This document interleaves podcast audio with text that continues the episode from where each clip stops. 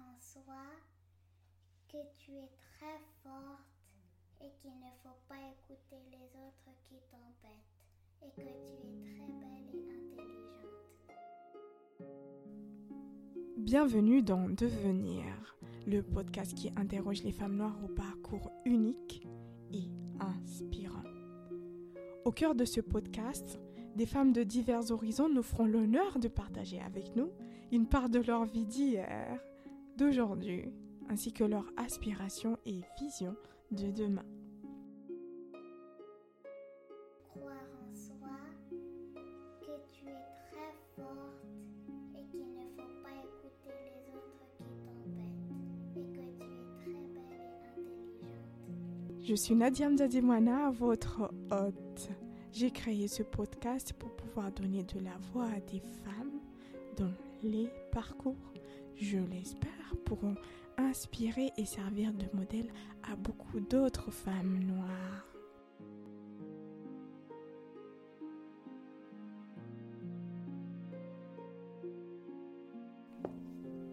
Pour ce premier numéro du podcast, je souhaite vous partager un bout de mon histoire, l'histoire de mon prénom. Bonne écoute. Voilà mon prénom qui, dans ma langue maternelle, veut littéralement dire mère, enfant.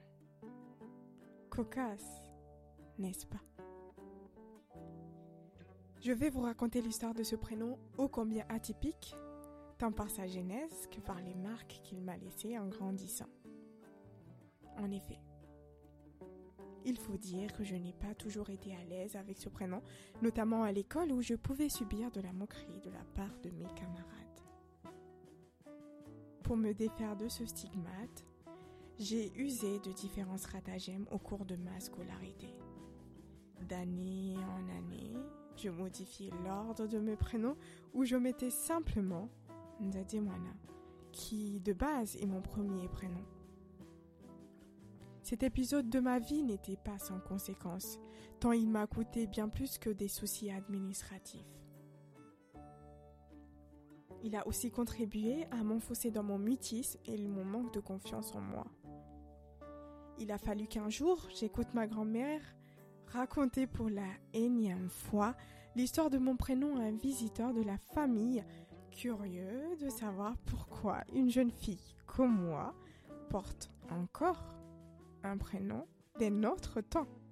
Oui, parce qu'il faut le dire. Là est le problème. Nzademwana appartient au passé, un temps lointain où les jeunes femmes se prénommaient Nkaribu, Njaza, Munando, ainsi de suite. Pour revenir à ma grand-mère, ce jour-là, j'ai écouté le récit de mon prénom comme je ne l'avais jamais fait auparavant je me suis saisie de mon histoire, l'histoire de cinq générations de femmes, puisque mon prénom a été choisi suite à un rêve qu'a fait mon arrière, arrière, grand-mère, une aïeule, paix à son âme, qui partira un an avant ma naissance. Je ferme la parenthèse de mon prénom pour l'instant. Je vous raconterai peut-être ce rêve plus tard. Vous l'aurez compris avec ce bout d'histoire faite essentiellement de femmes, que je crois fortement que chacune de nous a une histoire, un potentiel, des rêves qui méritent d'être partagés et peut-être émulés. Dès lors, mon but avec ce podcast sera de rendre hommage à toutes les femmes, quelle que soit l'étape à laquelle elles sont dans leur vie, et de mettre en lumière les différentes étapes qui font de la vie une belle aventure à vivre. Ainsi, nous parlerons de celles qui se sont déjà accomplies. Elles vivent la vie de leurs rêves et considèrent que le reste n'est que du bonus. On parlera également de celles qui se cherchent encore, de celles qui n'ont pas conscience de s'être perdues, de celles qui ne se sont jamais perdues, de celles qui ont trouvé leur direction, leur chemin et qui doivent débroussailler leur route pour aller vers ce à quoi elles aspirent et bien d'autres encore.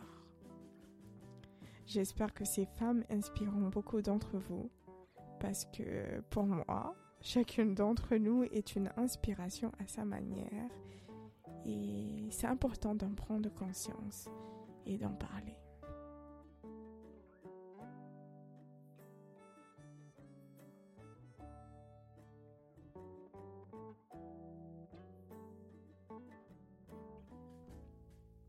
Voilà, l'épisode touche à sa fin.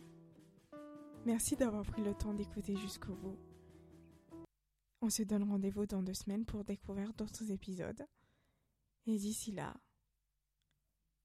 portez-vous bien.